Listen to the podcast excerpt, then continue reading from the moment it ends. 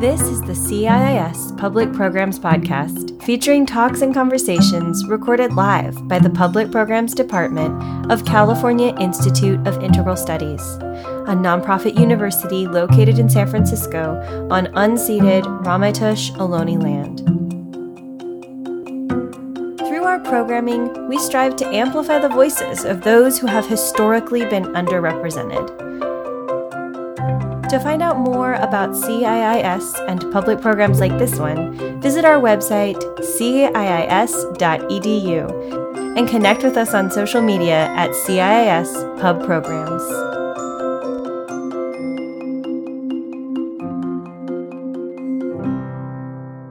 What a complete pleasure and delight it is to be here with my teacher and um, dear companion of the way, Joan Sutherland and to celebrate the release of her new book, Through Forests of Every Color Awakening with Zen Koans.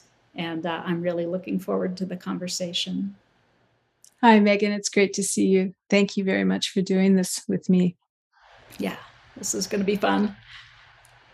So, Joan, I thought maybe we could just start for people who aren't familiar with Zen. Maybe you could just say a, a little bit about uh, the Zen tradition and, and how it's uh, different from other Buddhist traditions.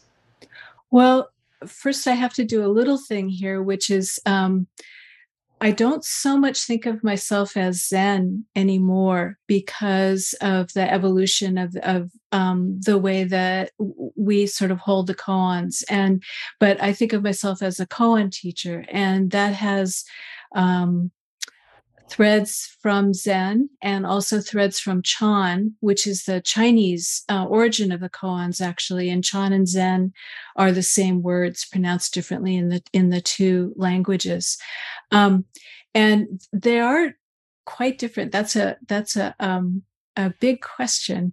Um, and I, I, maybe the thing I want to say about that um, for right now is that it's a um, it's a practice that works with the dynamic quality of the heart mind, and it's a practice of inquiry.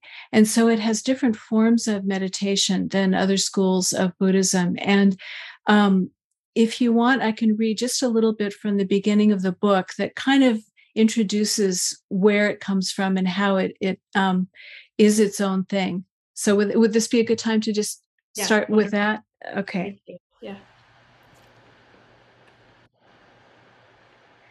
Um, and and again, Chan is the Chinese pronunciation of the word pronounced Zen in Japanese. Koan study emerged in Chan about a thousand years ago. The scholar Jinhua Jia describes Chan's shift in emphasis as one from pacifying, cultivating, and contemplating the mind to letting the mind be free. And that's my deepest answer to your, your question about what the difference is.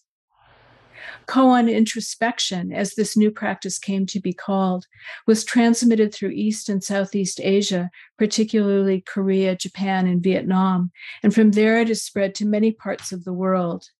It's been in North America for less than 100 years. This is a living tradition evolving through eras, landscapes, and cultures.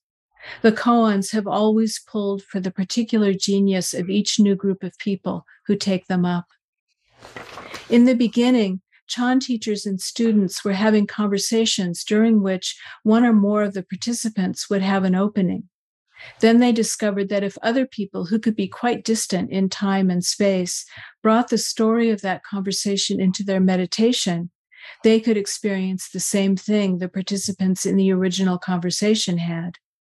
Not a lesson or even an understanding about awakening, but awakening itself. Records of these conversations were the first koans. Pretty soon, teachers were trying out bits of poems and songs, quotes from scriptures, common sayings, and folk tales, borrowing from both classical literature and popular culture. And the same thing continued to happen. How it happens is the dark mysterious of the koan tradition.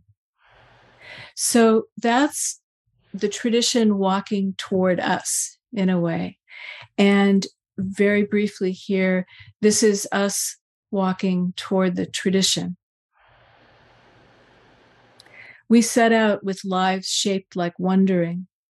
In the beginning, we're looking perhaps for some kind of answer, an answer to the shared questions about life, death, and meaning, or to the question uniquely formed within our own lives, the thing that aches on some days and causes a sudden pain on others.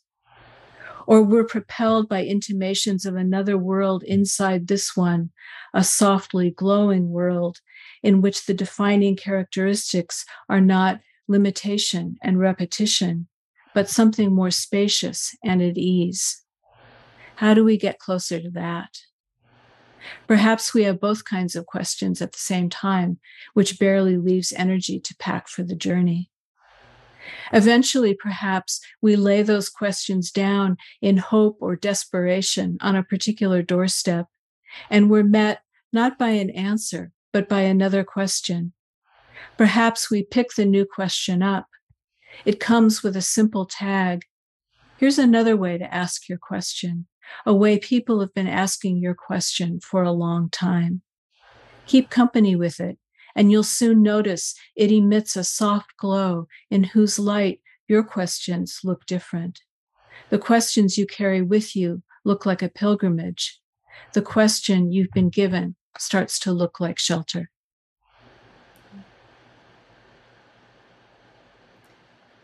Thank you for that. That's really um, just lovely and inspiring and um, offers, um, yeah, hope for all of us in our practice. Thank you. I, would love to just ask you a few questions about koans, um, especially for people who mm-hmm. might not be too familiar with them. Koans mm-hmm. have a, a, reputation for being puzzling or mysterious mm-hmm. or impenetrable. Mm-hmm. There's an idea that koans are meant to short circuit our rational minds. Mm-hmm. Can you speak to that? Yeah, um, I think that that there's some something certainly true about their meaning to get underneath our normal cognition, our normal ways of thinking about things and feeling about things. And so they can begin by seeming um, puzzling or strange, or they don't make sense in the usual ways we think of making sense. But that's just a, that's, um, that's on the way to something else. And the thing it's on the way to is um, getting again underneath the usual our usual habits of heart and mind so that all of us can come to the question um, our our histories our bodies our psyches our intuitions you know all of that could come in and we take up the question and we come into relationship with the question with our whole selves rather than having the cognitive mind be um, in control or the only way we're relating to it. And so when that happens, when we engage the whole self in that way, they don't seem so puzzling anymore. There, there, there's something true about them from that perspective. And they might still, some of them are quite mysterious and they might still be mysterious, but the mystery feels intriguing and inviting and interesting. Um, certainly also sometimes perplexing and um, and discouraging and all of that. But if we stay with it, we get to intriguing and um, and mysterious in a good way. Yeah, thank you. I I I, may, I want to maybe just dig a little deeper into some of what you're saying.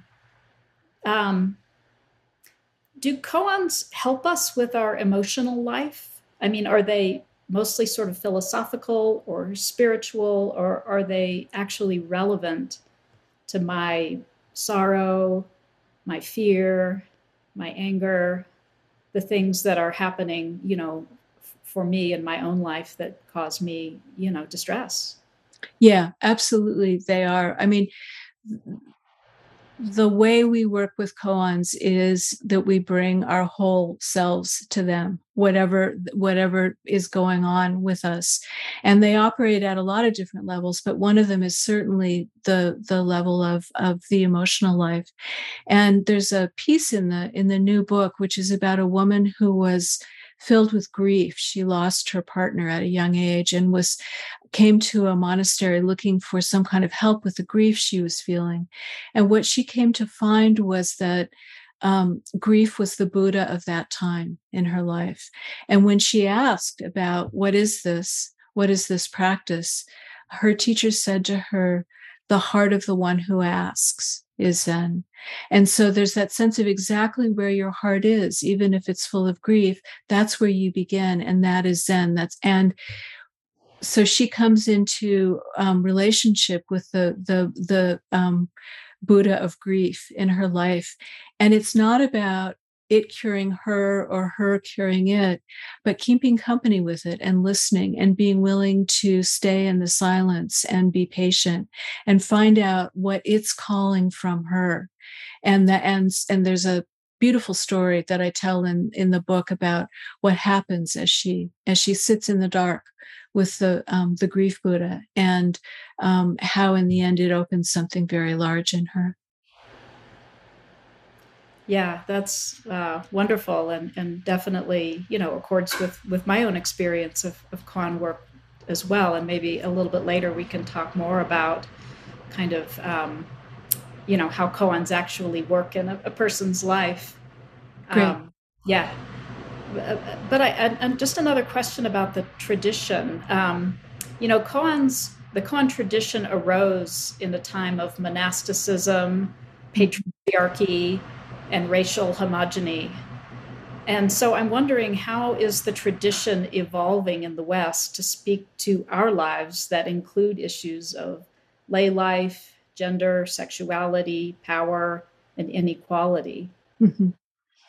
Um, I just I just want to acknowledge that we're asking really really big questions, and so the, my answers are going to sort of have a broad brush quality that probably isn't really going to do them justice. But um, you know, so broad brush speaking, um, you know, I, the koans did begin in a particular context. There's no question about that, and um, we mostly in the West tended to receive them at a time of in, in a kind of conservative way. And by conservative i mean with a sense of preserving things as uh, you know as closely as possible. Um, and i think that that's led to some misconceptions about the koans because i think that they are um, although they come to us from particular cultures and have much of those cultures embedded in them um, we have our own relationship to them and we will we are developing that relationship and bringing our questions which will be different questions because we're different people in a different time. We're bringing our questions to the koans um, and they're thereby enlarging the tradition i think. Um, as as the tradition enlarges us it's a sort of mutual enlargement going on. Um, and and that's a very it's beautiful for me to see that. And i think that the koans lend themselves to that because on the the big questions that you just um, kind of listed there they don't have sort of bullet lists about how to think about them. They don't have a, a do- doctrines about how to think about those really important things. What they do have are suggestions about ways to inquire into things suggestions about ways to explore things that are different and sometimes problematic and painful and sometimes wonderful. And so that's their power. You can take them to any question, you can bring any question to them, and um, they will give you ways of engaging with those questions rather than telling you how you ought to feel about them or what you ought to do about them. Yeah, yeah, that's lovely and I love that it's you know as you said a kind of a, a, living tradition and one that is shaping we're shaping as it's shaping us. Yeah, it feels really true. It's it's alive, you know. Yeah, it's alive. There's a, there's a great Jiao koan. Um, um, it, it what is meditation? It's not meditation. Why isn't it meditation? It's alive. It's alive. Yeah. Yeah. Yeah. Well, and as you you mentioned when we were speaking before, you know, one of the one of the ways we can tell it's alive is that you and I, two women, koan meditation teachers, are here talking. Mm-hmm. You know, and that's you know that's a, a, a, Western phenomenon mostly, and and a really lovely one. And I think that um, among many other things, you know, women are adding our voices and our um, lives uh, to the the koan conversation. Yeah, uh, there are um, some traditions. Uh, I'm most familiar with with China and Japan, and so I'll I'll speak about about a little bit with Korea.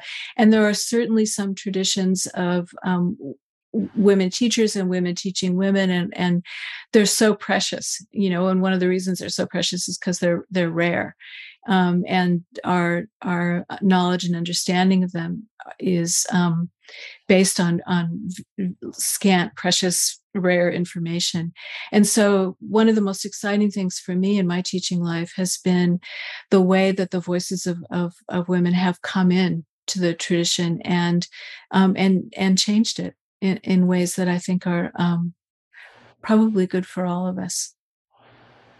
Yeah, I think so too. So, in your book, you know, you talk about how many people associate Zen practice with enlightenment. And yet, uh, you describe a process that happens in koan work that you call endarkenment. Mm-hmm. Can you describe endarkenment and how it might interplay with enlightenment? Yeah. Okay, so again, broad brush warning, um, but it is in the book. It's it's it's explored more in the book. Um, enlightenment, I think, is is a real thing, and I feel like it's gotten kind of obscured behind clouds of our projections and our longings about it. Um, and so I I started really just thinking about, well, what am I actually experiencing in my own practice? And what are my students experiencing in their practices? And it became really clear to me that, um, kind of in, again, in general, if enlightenment has to do with experiences that show us what we know, you know, they, they open us to a kind of um, bright insight and a kind of depth of experience of the world. Um, it's so it's about it's about what we come to know what we come to have confidence in. Um, there's a, a complementary process which is endarkenment which is coming to understand that at the center of the temple there's a deep well that we can't see to the bottom of. There is a mystery at the heart of things. And that's a particularly chan idea which came out of taoism Taoism talks about the origin of everything in the dark mysterious. And that sense of a dark mysterious at the center of everything came into the koans and is very much there. And it's really important to understand what you can't know, as as as important as it is to understand what you can know. And um, there's something quite beautiful about exploring the dark and exploring what we can't know and coming to rest in that and trust that. So that's one part of endarkenment is that sense of the, you know, the the vast unseen ocean that we ride on the very top of. And the other sense of it is that it's about opening ourselves to the um, the great broken heart of the world. Um, and um, that's a big part of this process too. It's not just about um, becoming certain about things and knowing things and understanding things. It's also about really pressing our own hearts up against the great broken heart of the world and saying, yes, this is it too. This is um, this is the great matter. This and I am not separate from this, and it is not separate from me. And how then do I live um, in this world that is both glorious and devastating? at the same time and not turning away from any of that. Yeah. Lovely. Yeah, thank you.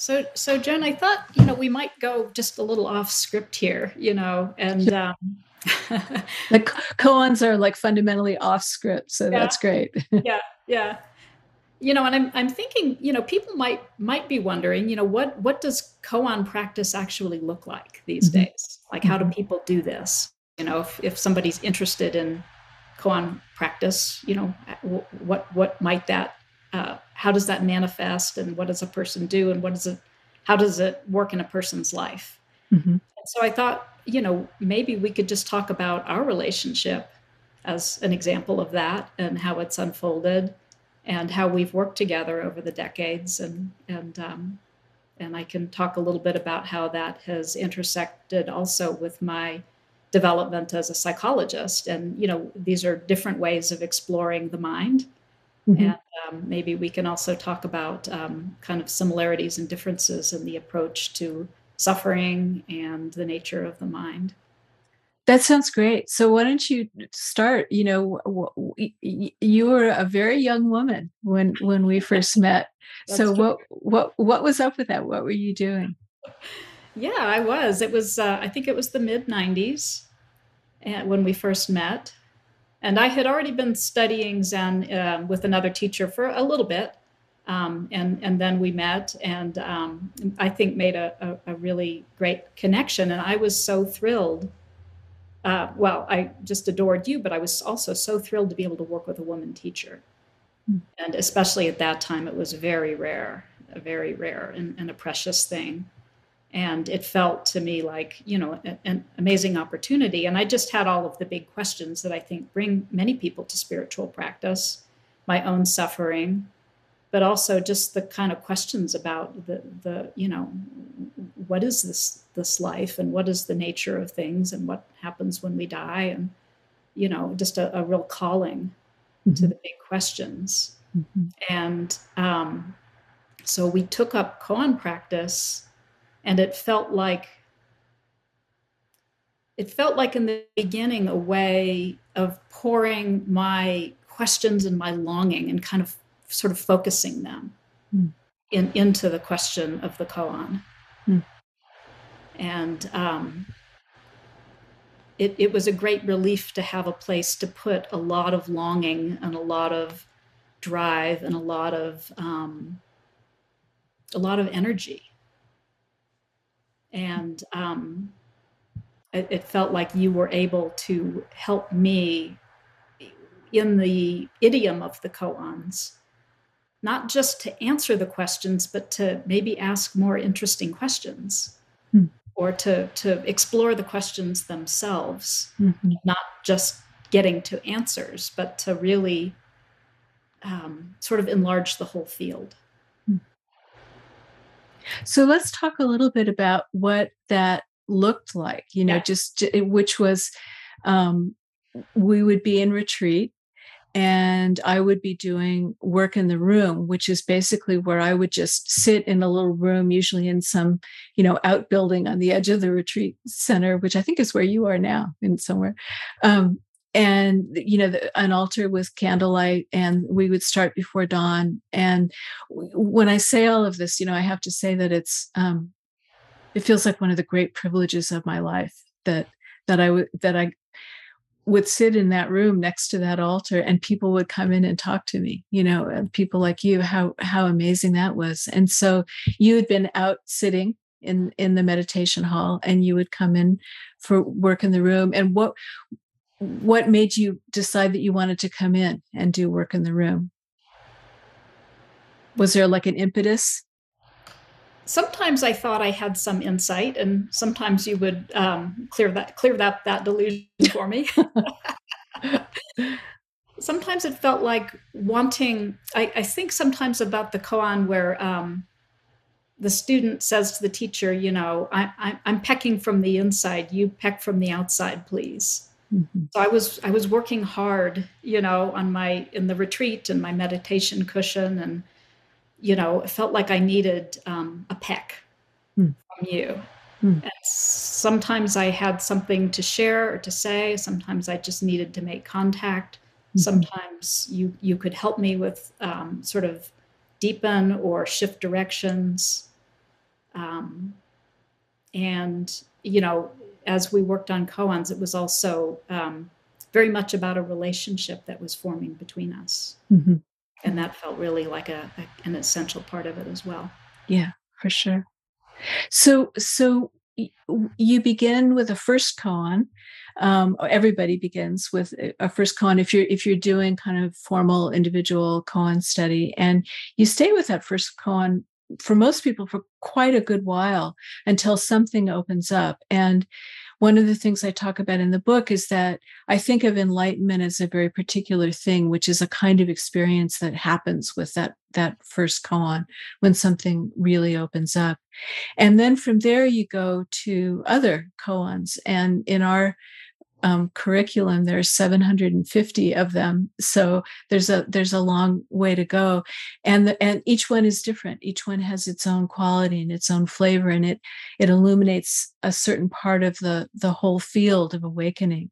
So we should probably just stop for a second and say that enlightenment and endarkenment for me this is my little weird idea um, are, are part of this arc of awakening that that each of us is is on. And um it, it you know it, it it takes the shape of a human life and it lasts as long as a human life. And there are enlightening experiences there are darkening experiences within that but the awakening is the is the long arc of things. And so that would be uh, that's what we shared in our relationship. And and one of the things that's so beautiful about the work in the room relationship to me is that it's a conversation whose one subject is your awakening is the you know is the student's awakening and how wonderful that is you know? Yeah. Absolutely. Yeah. And we did many long retreats together mm-hmm. and met often daily during those retreats mm-hmm. working on koans. We also sometimes met outside of retreat and um, you know had other meetings that were working on koans and and and we met in other contexts. We had meditation a, a meditation community that we're part of mm-hmm. um, many other kinds of activities and ways of being together and learning and growing together uh, in the context of community. Yeah. Yeah.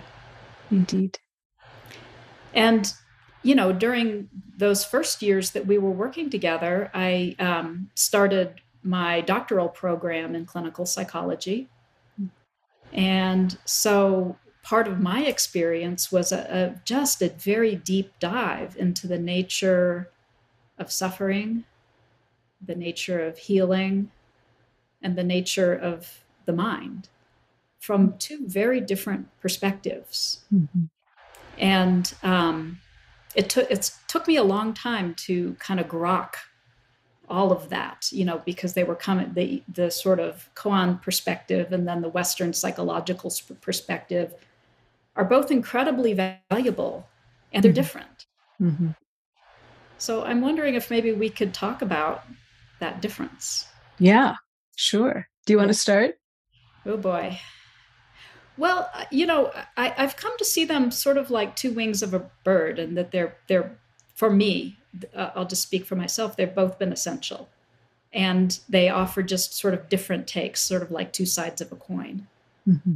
The, the Western psychology perspective, um, and I, you know, went on to study psychoanalysis and depth perspectives, um, you know, really involves getting to know your individual human mind, your habits, your history, um, your unconscious, and um, to, to do kind of personal healing work. And that was something that was, you know, really essential for me. And um, I, I, think is, is really valuable to many, many people. Mm. The Zen tradition, I, I would say, focuses on enlarging the self. Uh, and instead of it's not that we never focus or we don't focus on our individual suffering or our individual story. We certainly can. But it's in service of, of kind of coming to see it from a, a bigger perspective, mm. um, one in which um, our mind is, is just one little shard of a, of a vast um, awareness that we mm-hmm. partake of. Mm-hmm. And that um, that but that that awareness is is not actually personal. It's something that we share with the whole world around us. Hmm. so um, maybe you could expand upon that in your in, in your language. Well one of the ways i think about the i like your thing with the the two wings of the bird. One of the ways i think about the two wings is is um psychology has a lot to do in my amateur experience with finding what story you're in. Mm-hmm. and sometimes finding the right story is really really important. You know when you when you can go oh i'm psyche in the underworld you know then suddenly there's a way to approach what's happening in your life a way to hold it a way to explore it. And you have the wisdom you know of all these um, all these traditions the psychological tradition the mythic tradition the poetic tradition all of that that have that have um, addressed what it's like to be psyche in the underworld. And and that can be incredibly helpful. So there's that as you you know it's another way of saying the same thing you said which is it's an exploration of a particular person and a particular life. And then the koans do this thing where it's like what what's it like not to have a story at all? What's it like not to have a position? And that that's um, a really different way of looking at it. So the you know the koan question would be who's in the underworld? And it becomes an exploration of that who which you were just talking about that who which is the larger sense of of things. And i don't think that one is true and the other isn't. I think they're both true simultaneously and that they really as as enlightenment and endarkenment do, they amplify and complete and heal each other in some ways. And so I think that they're a really powerful thing. And I think the koans in particular acknowledge that in the sense that you've got um, that large that large view, that big view. Um, and and then you also have um, what is technically called tathata, which is to really see the particularity of of each being and each thing that you that you encounter. And um, it's it, my favorite you know it's they use words like like suchness and thusness instead of the suchness of someone the thusness of something. But I, I like james joyce's the whatness of a thing. So um, you look at the whatness of a thing which is the thing that makes them that thing that person completely particular and themselves. And that calls from us a certain obligation you know to to really see and take place with the whatness of another person. And that large perspective where we see that we're kin in in a very big way with that other person that calls something else from us. So a way we used to talk about it a long time ago was that the the the large perspective perspective the perspective of oneness and interpermeation and all of that is kind of we all have the same last name. We come to understand that we all have the same last name. And then the tathata perspective the whatness perspective is and each of us has our own given name that's different. And both of those things are true. And both of those things have a claim on us in terms of how we we treat each person and each thing that we encounter. Yeah.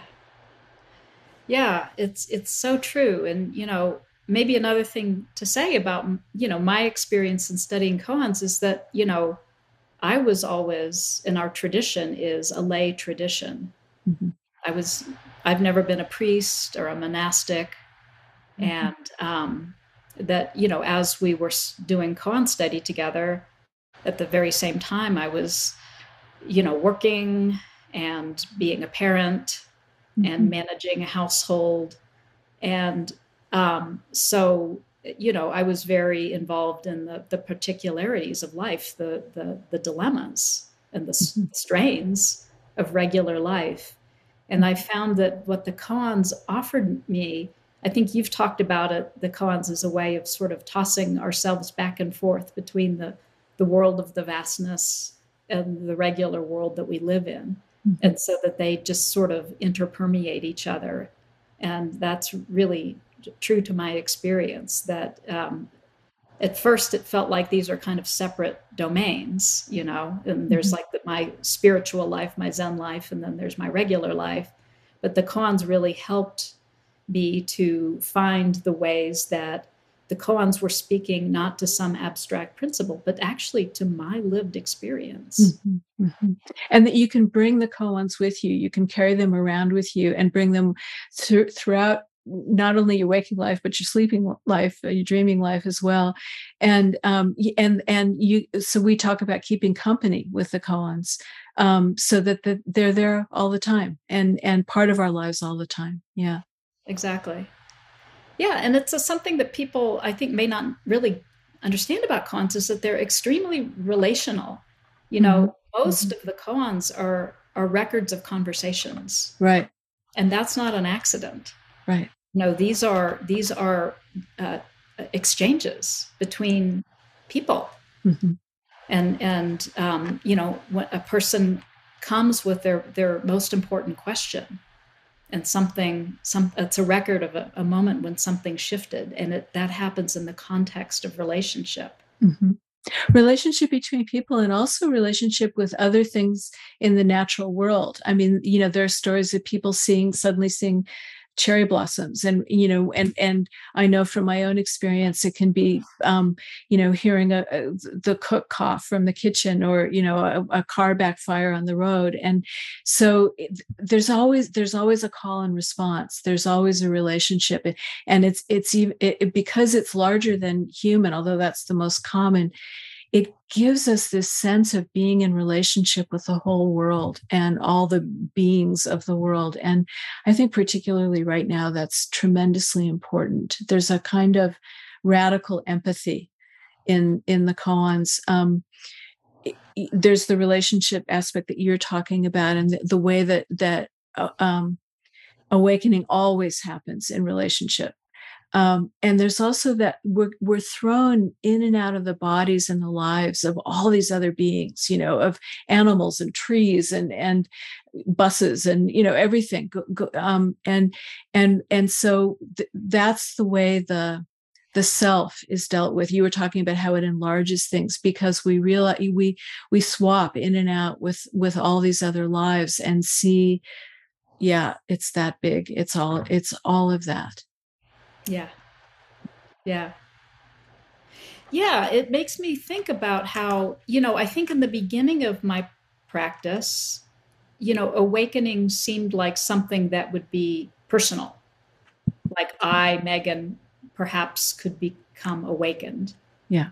And I think something that um, that shifts, and this is something you talk about in the book, is the feeling that uh, awakening is not primarily a personal process, but it's something that, it, that the whole world is engaged in, and the way, there's a way that the world is in, is awakening, and perhaps maybe you know we can hope that humans can be engaged in a process of awakening. So, I guess a question for you. Um, and you talk about this a bit in the book, but um, maybe you could talk about how do we hold awakening, either personal awakening or the w- awakening in the world, when things seem to be devolving? Yeah. Yeah. I've been thinking a lot about that because I do think that our each of our individual awakenings belongs to the world in some way. And you know we've just been talking about how it happens in relationship. That's the world coming to get us you know the whatever that whatever that turning word was as we say in the tradition um, that's the world coming to, to to get us and and to bring us into that awakening of the world. And that's that's that's becoming um complicated to hold given what's happening in in the world.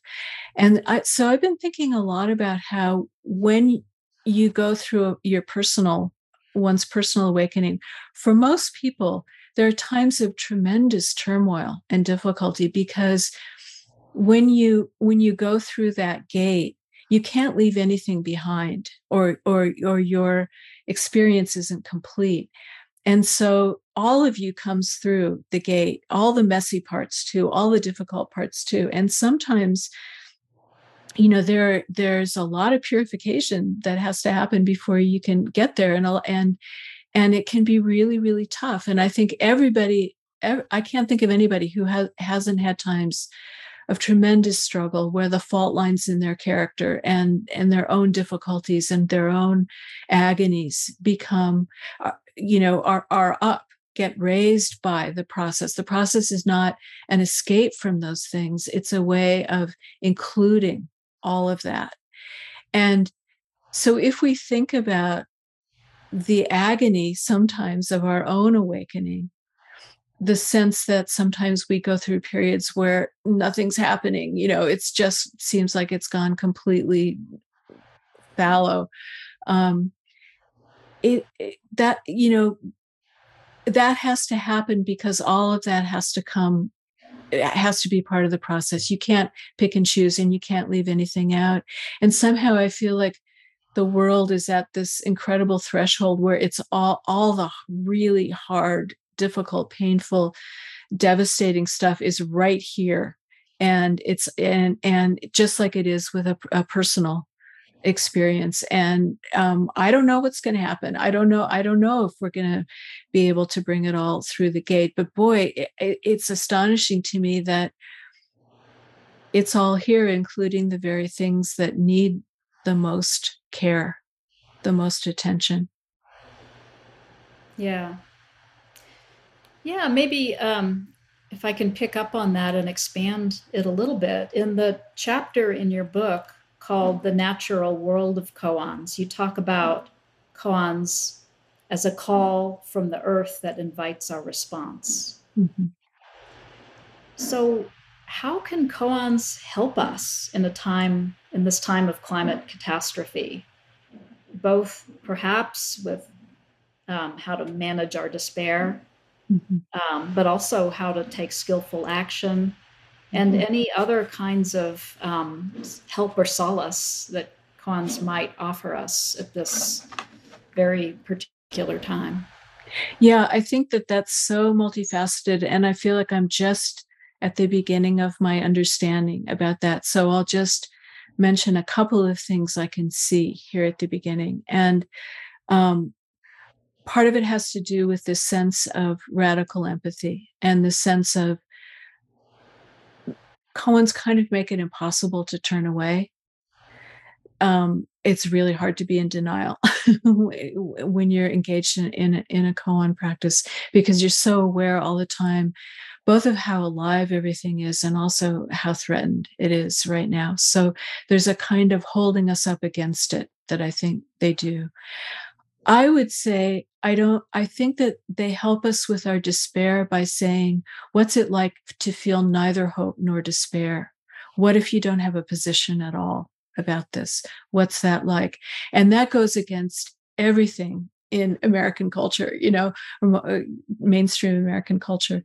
Um, but it's really important to ask what is it like to be without a position? If you come not knowing, what happens what becomes possible what might you see that's really difficult to see if you have a position? Um, and so that's another thing that koans give us is um, that a way to ask questions all the time and a way to hold things provisionally and a way to wonder and a way to not not have the um, the necessity to land on an outcome or a conclusion but to hang out in not knowing and uncertainty and be okay with that even though it's it might be really uncomfortable. And the longer we can do that kind of the more things become possible the more things become apparent because we haven't closed down the inquiry too soon.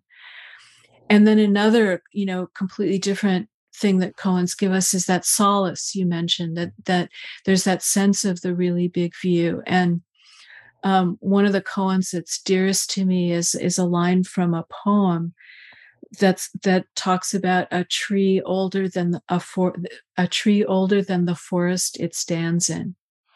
And there's that sense of that tree older than the forest that we can lean back against anytime. You know when things feel so painful and difficult and impossible there is a kind of solace there that then enables us to um, move forward again. So those are just some of the ways that that I'm seeing that that koans can um, can help. And again, I'm just at the beginning of that. I think. Yeah. Yeah. Wonderful. Yes, and very much in accord with my experience as well. Thank you for saying that so beautifully. Mm. It is. Um, I don't know if I want to say hope exactly, but that kind of enlarged view that um, mm-hmm. uh, keeps possibilities open. Yeah, I mean, you know, the the questions for me become very simple. Like, well, what else would you be doing? you know, like you don't need to feel either hope or despair yeah. to ask, well, how else would I be spending my time except trying to do what I can about this? Regardless of the outcome, without knowing what the outcome is going to be. Would I be doing something different if I knew what the outcome was going to be? That's an interesting question. Yeah. Thanks. Yeah. So, just to shift gears for a moment here, you know, um, my connection to CIIS is that I am a graduate of the certificate program in psychedelic studies and therapy. Mm-hmm. And, um, you know, many people who are interested in psychedelics uh, for healing. Um, and, you know, you're probably aware that they're being used more and more therapeutically these days. Mm-hmm. Um, but there's also with a, a spiritual sensibility that part of what psychedelics can do is to kind of open us up to that larger world um, than is um, easily available to many people. Um, and that a lot of our suffering comes from the sort of tight knot of self that we construct, and that psychedelics can be a way of opening that up. Mm-hmm. I'm curious if you have any thoughts about whether or not the, the kind of realms that psychedelics can open to people uh, for in, in the service of healing. Is that similar to the territory that is opened in meditation? Yeah, I think it absolutely can be. Um, I, am speaking completely as an amateur here, um, but yeah, I do. I do think it can be, and um, you know, you and I have spoken about how sometimes psychedelics can break something open that's really stuck know and it, you know that meditation sometimes can't for some people and that it can be really helpful. And the one thing i would say out of my own experience with both is um, there's a kind of fantasy that meditate koan meditation is about getting enlightened and then you're done. So it's like you know it's the big bang and then and then um, that's that's the point you've reached the point. But actually it's about what happens after that. It's about um, the the interpermeation of that large vision with your particular life. How how do those things go together? And they make something new in the world and both parts of it your life and this sort of larger larger way that you have now of seeing things um, both are necessary and come together. And and so usually 749 uh, of those 750 koans are about that about that that bringing those things together and you know turning awakening into matter. Um, and so so my question would you know my wondering would be about with psychedelics what's the equivalent practice of that given how important it is not just to have the breakthrough but to but to make the breakthrough your life to make it part of your life. And together in that way. I think it's such a great point. You know we talk a lot in in the psychedelic therapy world about integration. Mm.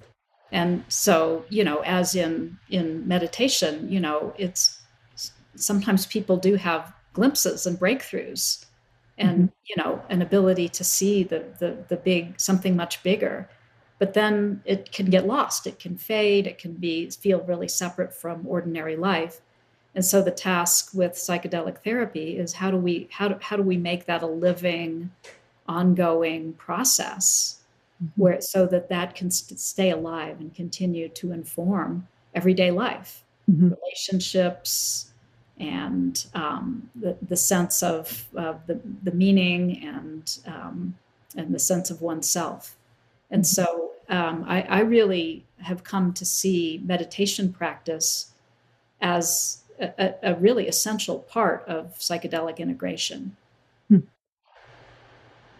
That's great. Yeah.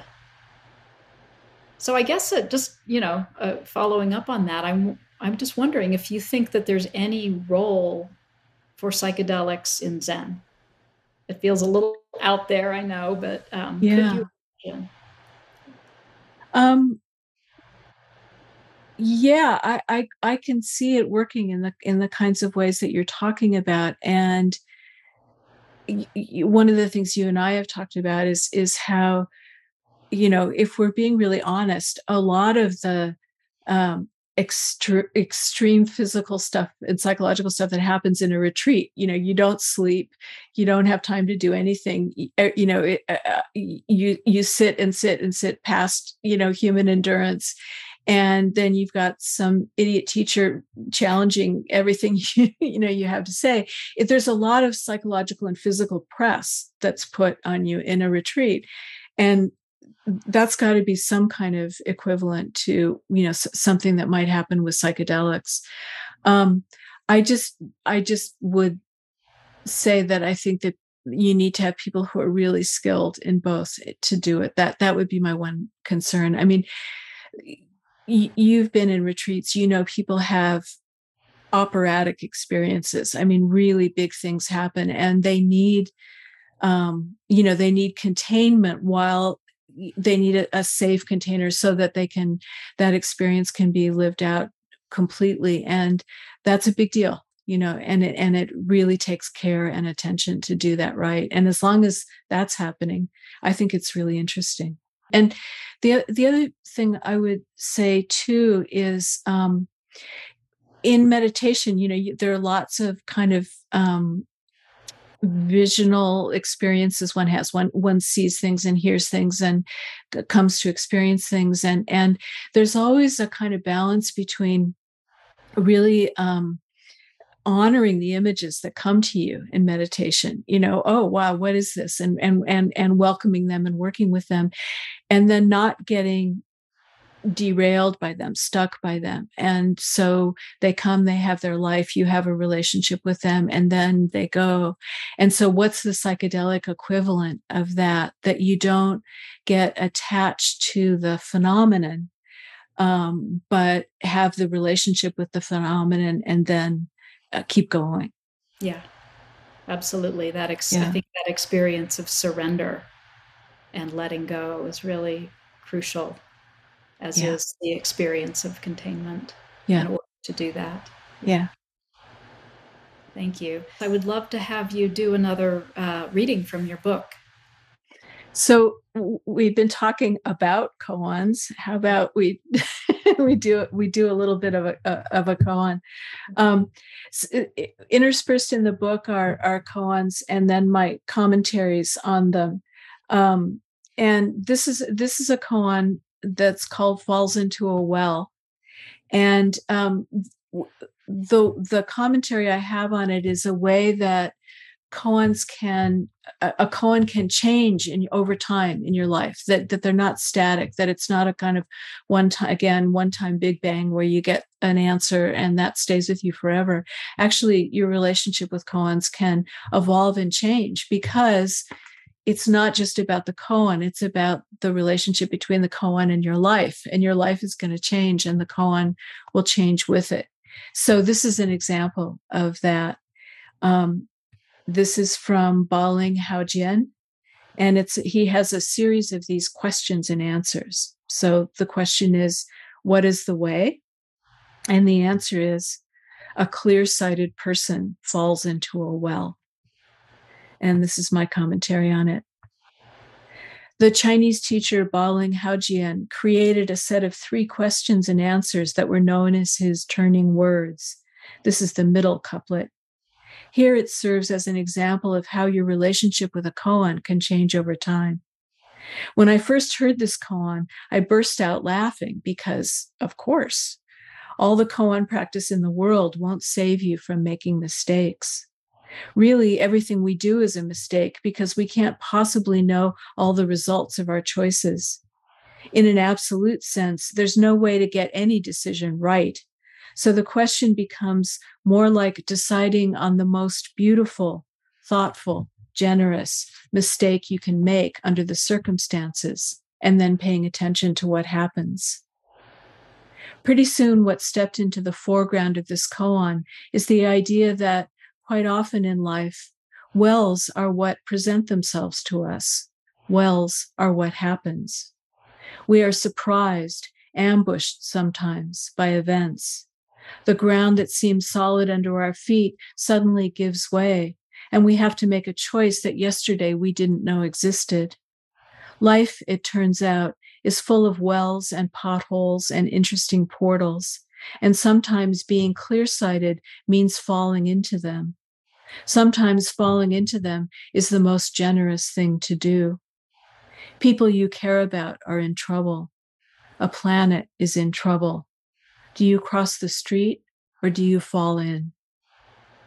Some people spend a lot of time at the lip of the well, peering over, dropping stones in to see how deep it is, trying to find a way around the opening, or thinking that they're not ready, that they need to get their lives together or learn to repel.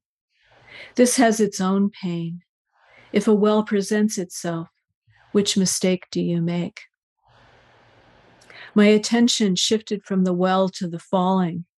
I thought of Pang Lingzhao, whose father tripped and fell one day. Lingzhao threw herself down next to him, and when he asked her what she was doing, she explained, I saw you fall, so I'm helping. May we all be blessed with one person whose idea of helping is to accompany us as we trip and fall with a sympathy that is unafraid, unself conscious, and funny. Then there's Muso Soseki, who went off into the mountains to concentrate completely on his meditation.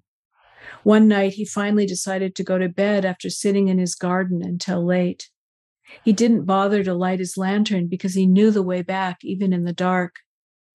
As he stood up, he put his hand out to steady himself on a wall that was supposed to be there.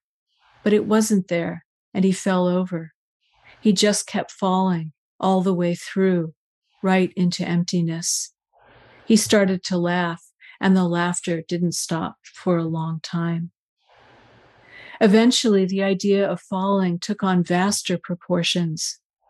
Lifetime after lifetime, we fall through the universe, through solar systems and interstellar gas clouds. Now we're falling together through a little planet in one of those solar systems. We find that it's made of carbon and hydrogen, tenderness and regret, light, dark, and twilight. It may not be like this everywhere. Life as a molecule in one of those interstellar gas clouds might be ecstatic, surfing the currents of space. Astronomers say that when the clouds bump into each other, they make a sound like chiming. It's not always ecstasy and chiming here. The invitation this particular world extends is a complicated one. But in the big picture, we're falling not through solitary wells, but together, accepting the particular invitation of this world together. One day we will fall completely through this world back into the darkness and whatever comes next. In some Scottish churches, small models of ships are hung among the rafters to commemorate losses at sea. Gazing up at them, I thought of all the souls who sank through the waters all the way to the bottom and then farther to continue their voyage in the sky. As the light dims in your human eyes for the last time, what will you say of the life that's passing? What has joined its molecules with yours, carved itself into your bones? As the last well presents itself, what will fall with you from this rocky little planet?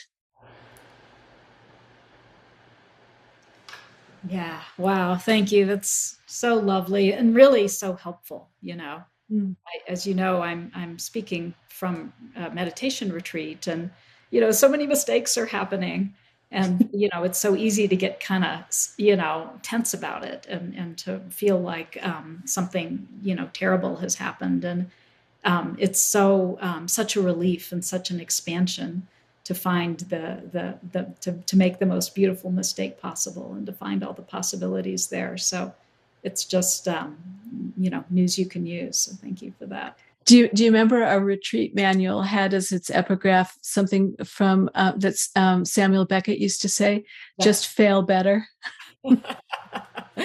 Working on it for sure. Yeah. Yeah. Yeah. Great. Thanks. Mm-hmm. Well, I see that we're coming towards the end of our time. And, um, well, first of all, I want to just thank you, Joan, for you know all of your teachings and all of the inspiration that you've offered to so many people into the tradition. You've really done a tremendous, um, made a tremendous offering um, to to all of us with your with your teaching and your words and your example. So I'm really grateful for that, and and so grateful to have this book. It's such a, a tremendous um, offering and resource. Um, so thank you. And maybe just the last question um, is uh, kind of what what's been on your mind since you wrote this book? Is there anything Hmm. um, that um, has been, you know, kind of coming to you and is feeling important to you now. Yeah, so, so thank you, Megan. I, I really appreciate the um, the the the the depth um, of this conversation and the warmth of it. It's really great. And the the last chapter in the book is called "Dream It On," and it's a way of saying okay this is all yours now you know dream it on and and i certainly see you doing that and it makes my heart very glad to see the way that you're you're dreaming it on um yeah the, the writing the book had an interesting um an interesting and unexpected effect on me which is that i felt like i had requited my duty to the ancestors. And um, i had i had completed something about teaching and and in doing that, it freed me to go deeply into to use a wonderful word that someone brought in and into my idiosyncratic relationship with the koans and i'm really focused now on how the koans might accompany us in climate crisis and in you know all the social justice issues and everything that we're dealing with. I think maybe primarily with with climate crisis but all of it. Um, and so not having to kind of explain or take into account the whole tradition but but really looking bringing the whole tradition to that one question how do how might it accompany us and help us as we live through this unprecedented time that we've already begun to live live through and i do believe the koans have something valuable and supportive and challenging um, to say about that. Yeah. Yeah. Wow. Well, well, thank you for that. And I certainly, I think many of us look forward to, you know, your musings and and and wisdom and, and offerings in that respect, uh, in whatever way they're they are manifest. Thank you.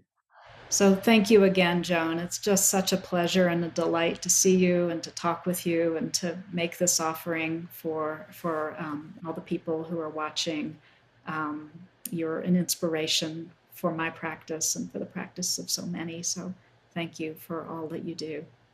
Thank you, Megan. Have a great retreat. Thank you for listening to the CIIS Public Programs Podcast. Our talks and conversations are presented live in San Francisco, California. We recognize that our university's building in San Francisco occupies traditional, unceded Ramaytush Ohlone lands. If you are interested in learning more about Native lands, languages, and territories, the website native land.ca is a helpful resource for you to learn about and acknowledge the Indigenous land where you live. Podcast production is supervised by Kirsten Van Cleef at CIIS Public Programs. Audio production is supervised by Lyle Barrere at Desired Effect. The CIIS Public Programs team also includes Izzy Angus, Kyle DeMedio, Alex Elliott, Emlyn Guinea, Patty Fort, and Nikki Rhoda. If you liked what you heard, please subscribe wherever you find podcasts, visit our website, ciis.edu, and connect with us on social media at CIIS Pub Programs. CIIS Public Programs commits to use our in person and online platforms to uplift the stories and teachings of Black, Indigenous, and other people of color, those in the LGBTQIA community, and all of those whose lives emerge from the intersections of multiple identities.